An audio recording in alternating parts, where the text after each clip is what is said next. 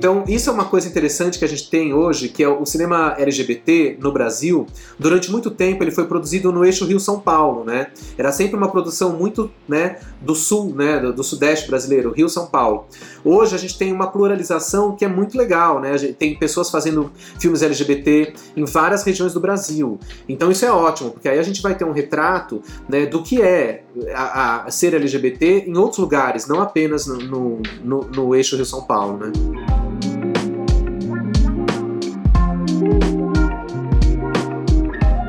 O cineasta, jornalista e professor Luffy Steffen é o convidado da vez do podcast Matéria Bruta.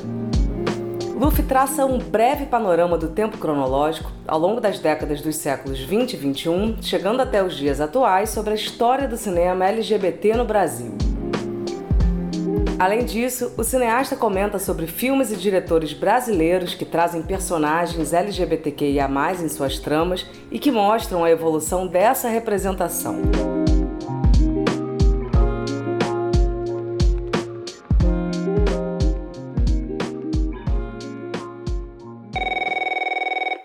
Eu sou o Luffy Steffen, cineasta, jornalista, pesquisador, escrevi alguns livros e estou sempre pesquisando cinema, trabalhando com cinema, né, fazendo meus filmes. E sou também é, professor, né, há alguns anos já que eu criei um curso que é um curso que se debruça sobre a história do cinema brasileiro LGBTQIA+, ou LGBT, enfim, né, é, fazendo uma trajetória, né, um resgate histórico dessa memória, né, de que forma o cinema brasileiro tratou e representou as questões LGBTs ao longo da, das décadas, né? Na verdade, a história começa lá na década de 20, de 1920, né, ainda no cinema mudo, e já existem nessa década exemplos de filmes brasileiros que traziam aqui ou acolá personagens LGBTs. Claro que era uma outra, né, de uma outra forma, muito diferente do que a gente vê hoje, né? Onde essa questão aparece de uma forma mais séria, mais importante, né, com mais aprofundamento, com uma variação de representações, né? Quer dizer, hoje a gente não tem mais só um tipo de personagem LGBT, né? A gente tem um ecletismo que eu acredito que é um reflexo da própria sociedade que a gente está vivendo, né? onde a gente consegue ter mais espaço, onde é, as pessoas não é, conseguem viver as suas personalidades, suas identidades né, de forma muito específica, né? Ninguém, aquela ideia de que ninguém é igual a ninguém, né? Porque durante muito tempo o cinema, não só o cinema brasileiro, mas talvez o cinema mundial, né? Sempre teve essa ideia, na, na hora de criar um personagem é, gay, ou uma personagem lésbica, ou uma personagem travesti, ou uma personagem trans, é, acabavam sendo personagens sempre iguais, né? Como se uma pessoa trans, por exemplo, se todas as pessoas fossem trans fossem iguais umas às outras, né? E não é assim, né? Ou todos os gays fossem iguais. Não, as pessoas são diferentes, né? Cada pessoa é de um jeito, né? Não é o fato da pessoa ter é, digamos, uma identidade de gênero específica ou uma orientação sexual específica que vai fazer com que ela seja igual a outra, né? Então não é isso. Então acho que o cinema brasileiro evoluiu muito nesse momento, né, nos últimos 20 anos, buscando essa variedade de representações.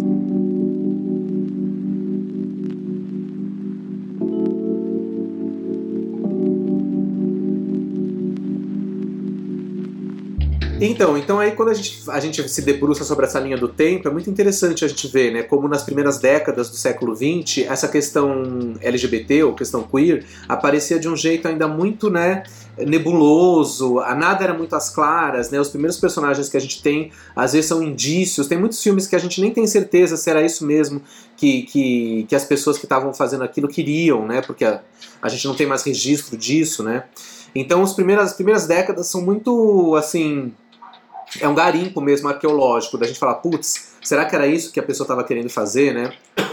A partir da década, da década de 60, já muda. A gente já começa a ter alguns personagens que são efetivamente, né, onde você vê e fala, pô, é isso que a pessoa está falando, né? Então, por exemplo, na década de 60 tem um filme muito importante, que é meio que um divisor de águas, que é O Menino e o Vento, do diretor Carlos Hugo Christensen, de 67. É o primeiro longa-metragem brasileiro de ficção que vai ter uma questão gay ali de uma forma mais. não chega a ser explícita, mas de uma forma. fica claro, né, do que, que a história está falando, né. Embora o diretor use muitas metáforas e simbologias nesse filme, né, numa linguagem muito poética, mas é considerado né, o filme onde a gente sente realmente a mudança de, de abordagem, né. É, isso na década de 60, entre outros exemplos dessa década, né? Na década de 70, a gente vai ter algumas coisas interessantes, né? Por exemplo, filmes dirigidos pelo Arnaldo Jabor, inspirados em obras de Nelson Rodrigues, como Toda Nudez Será Castigada e O Casamento, vão trazer questões gays também de uma forma mais é, direta, né? É, e outros filmes também que são bastante ousados para a época, inclusive como A Rainha Diaba, né, protagonizado pelo Milton Gonçalves, onde ali a gente vai ter, por exemplo, um, é, várias camadas, né, além da questão gay, existe a questão negra, né, porque o personagem principal é um personagem negro, que é um personagem gay, ao mesmo tempo ele é quase uma personagem travesti, então também acumula essa camada do transformismo, né, como se dizia na época. Então é um filme importante também. Na década de 80, a gente vai ter algumas questões também super legais, que é, é o cinema jovem, né? Alguns, alguns filmes que vão buscar retratar a geração jovem dos anos 80, pós-ditadura, né? Saindo da ditadura militar. E aí os personagens LGBTs vão aparecer de uma forma mais solta, mais descompromissada, mais irreverente, né? Então é o caso de filmes como Bete Balanço, Onda Nova, né? filmes jovens que vão trazer esse novo sopro. Ao mesmo tempo, no final da década de 80, a gente já tem a questão da AIDS, que torna tudo mais sombrio, né? Então, por exemplo, um filme como Anjos da Noite, de 87, ele tem já essa, né, a questão da AIDS já está ali, de forma metafórica, mas está, né? Então, de repente, é, as questões LGBTs entraram por um caminho, né, de novo, de um submundo, de um underground, né, de uma, de uma repressão, por assim dizer, por conta da epidemia da AIDS, né? E nos anos 90 vem uma, um outro momento, que é uma produção muito fértil de curtas metragens, né? Porque nos anos 90 a gente teve o problema de que o cinema brasileiro quase acabou, né? Na primeira metade da década, o cinema brasileiro quase deixou de existir, né? Por conta do fechamento da Embrafilme e tudo mais. E aí ele renasce na, através de uma produção bastante febril de curtas-metragens a partir da metade dos anos 90. E esses curtas, muitos vão trazer questões LGBTs, né? Vão começar a trazer isso, né? e isso vai crescendo cada vez mais, desembocando então nos anos 2000, quando a gente vai ter uma nova produção com filmes como Madame Satã, Como Esquecer, né, com, protagonizado pela Ana Paula Arósio, que é um filme muito interessante, né, sobre a questão lésbica.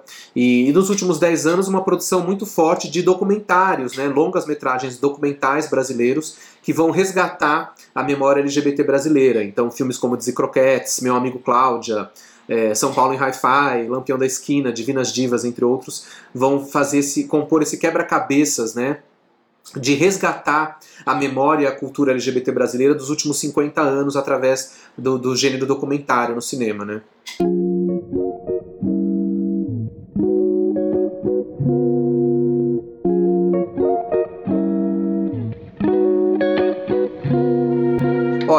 Diretores mais interessantes nessa história do cinema brasileiro LGBT é o Djalma Limonge Batista, né, que é um diretor amazonense, embora sempre esteve em São Paulo trabalhando. E então ele é um diretor pioneiro, né, porque já nos anos 60 ele fez uma trilogia de curtas é, gays. Na verdade, o primeiro curta-metragem brasileiro gay que a gente pode chamar é dele, de 1968, que é o curta Um Clássico, Dois em Casa, Nenhum Jogo Fora. Muito simbólico, né, que ele fez esse filme em 68, né, que é o ano em que surge o AI-5 na ditadura militar, então é muito num momento talvez de grande virada, quando a ditadura fica mais pesada, é justamente quando ele faz esse curta, né? Isso em 68. Então é um diretor importante. É, o Lael Rodrigues também é um diretor já falecido, né, diretor carioca super importante, que é dessa safra jovem dos anos 80, né, que dirigiu Bete Balanço, Rock Estrela, Rádio Pirata é, entre outros diretores importantes. Né? Na mais recente, a gente vai ter alguns diretores que vão trabalhar esse tema, trazer questões LGBTs recorrentemente, como é o caso do Karim Ainus, que tem vários filmes assim, ou Wilton Lacerda, né? Então acho que a gente tem hoje um momento, uma safra de diretores interessantes falando disso, né? É, já temos diretores trans, diretoras trans também surgindo. Então é um, um a gente está num momento de crescimento desse cinema, né, onde o cinema brasileiro de temática LGBT está cada vez mais forte. Vamos ver o que a nova década nos reserva. Espero que as pessoas continuem produzindo, mesmo né, com, com todas as dificuldades, falta de recursos. Agora a gente vai entrar num momento pós-pandemia, vamos chamar assim, vamos ver como que a gente vai conseguir produzir cinema a partir de agora. Né? Também tem uma diretora muito legal que é a Adélia Sampaio, que está sendo redescoberta agora pelas novas gerações.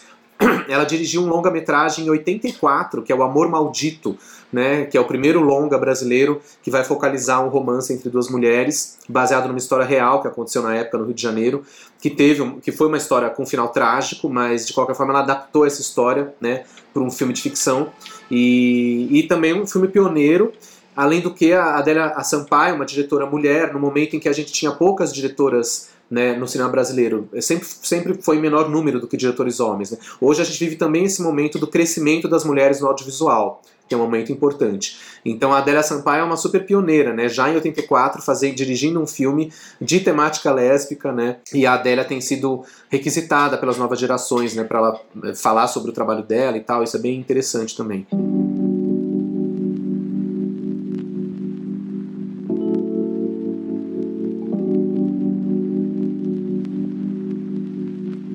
Eu acho que o cinema brasileiro sempre foi influenciado por coisas de fora. Não digo isso como demérito, né? Porque eu acho que a gente, o, o Brasil tem essa coisa antropofágica, né? De, de pegar as referências de fora e mesmo as referências internas e fazer um caldeirão, né?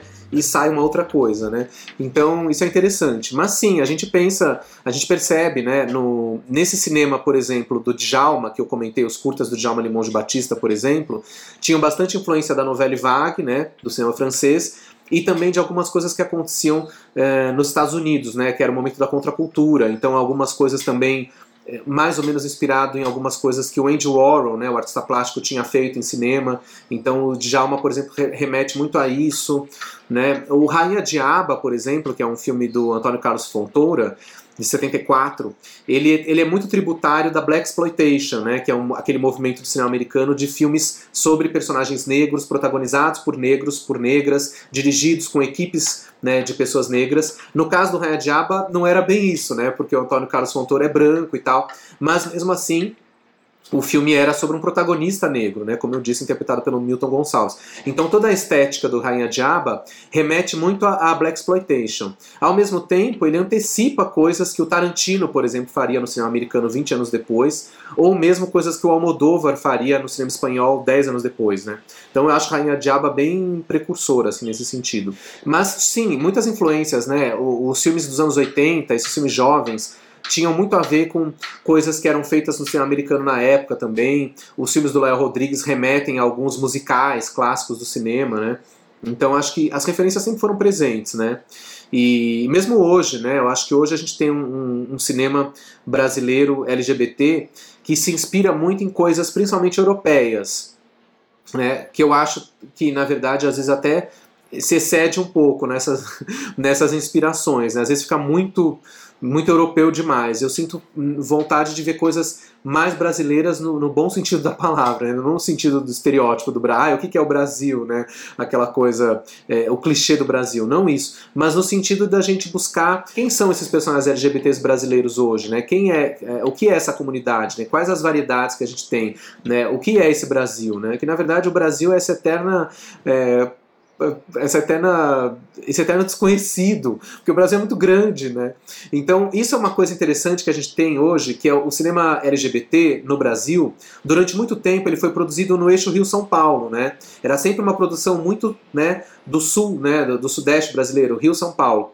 Hoje a gente tem uma pluralização que é muito legal, né? tem pessoas fazendo filmes LGBT em várias regiões do Brasil. Então isso é ótimo, porque aí a gente vai ter um retrato né, do que é a, a ser LGBT em outros lugares, não apenas no, no, no, no eixo Rio-São Paulo, né? Então também aposto nisso. Essa, acho que essa pluralização vai trazer coisas mais genuínas para a gente e, e vai é, talvez mostrar uma coisa mais ampla, né, para não ficar sempre batendo na mesma tecla, né.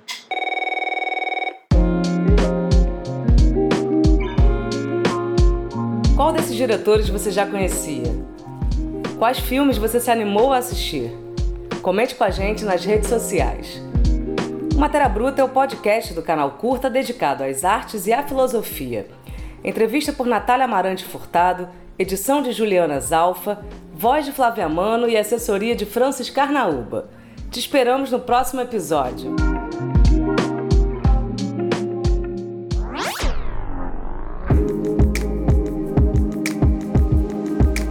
Plataforma de streaming Tamanduá tem uma coleção especial com 12 filmes sobre a temática LGBTQIA+, com direito a Frida Kahlo, Lineker, Ismael Neri e Antônio Cícero. Acesse tamanduá.tv.br e aproveite!